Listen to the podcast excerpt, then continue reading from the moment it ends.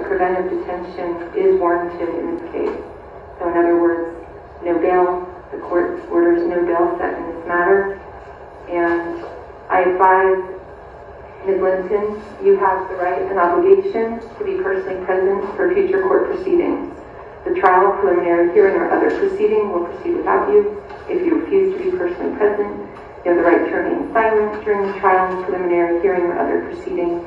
Your absence from the trial, preliminary hearing, or other proceeding will constitute a voluntary waiver. The preventive detention.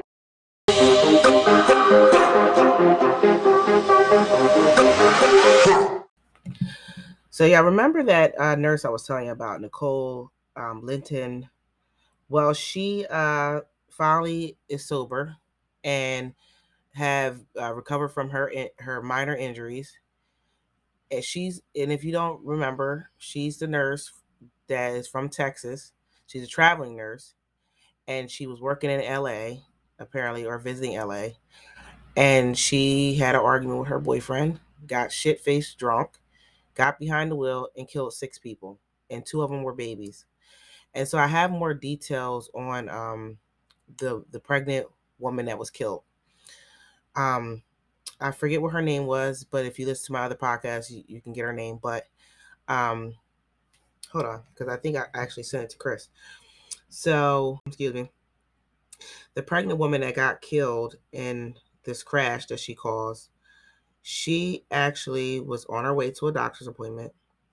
It was she um her boyfriend um was in the car and he was driving and they also had their 11 month old child in the car an infant and they all were killed and burned to death because she soon she crashed into them the cars burst into flames and um so she's in court now they set the bail at nine million. Thank God. Applause to the courts. And so she was denied. I, I know. The, I'm sorry. The headline said that she the bail was nine million, but the audio that I just listened to said that she was denied bail, and she's she she's already like she's like she got the sad face going on, but when she heard she wasn't getting bail, she really started crying. And I'm just like, no, bitch, you don't need bail. What do you need bail for? there's no reason for her to, to have bail. Why? So she can go out and take another drink and go get behind the wheel again. Because sometimes they do that. I've seen it where a woman killed someone drunk driving. She went to court and because her family had money and she was white and she uh, got bail and she was seen on camera again bar hopping again just like she was when she killed this this woman who was just um, getting off from work so no, you we got to protect the public. She's a liability. She might really get into her feelings and start drinking even harder because she done killed six people. And clearly she has a drinking problem because you get that shit face. And if you y'all saw the video, she was fucking flying like Superman in that damn car. And she blew right through a red light. And so um she's facing 90 years, and I hope she gets all of that. All of that because this is a disgrace. The fact that you are a nurse, you know better. You know, if she was just, you know, I'm not even gonna say if she was a regular person, just Uh, her age, she should know better. 37 years old, you're a nurse, you know.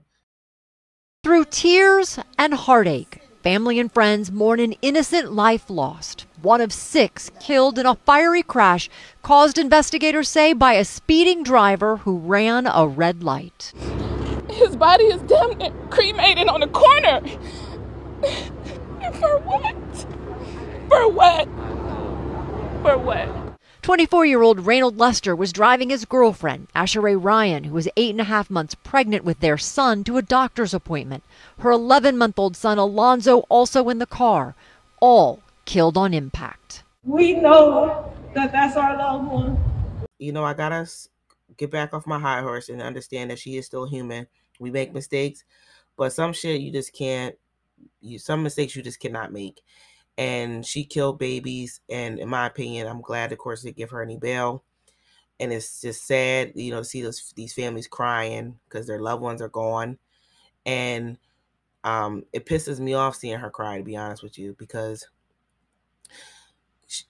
But then again, it does so show that she is remorseful. But I'm not sure if she's crying because she didn't get bail, or is she crying because of what she did. So I really want to hear what she has to say.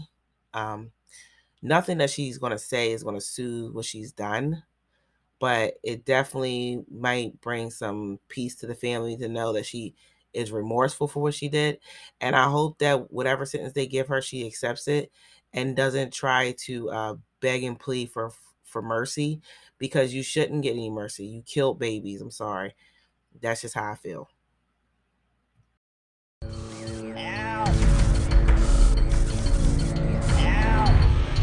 Ow. Ow.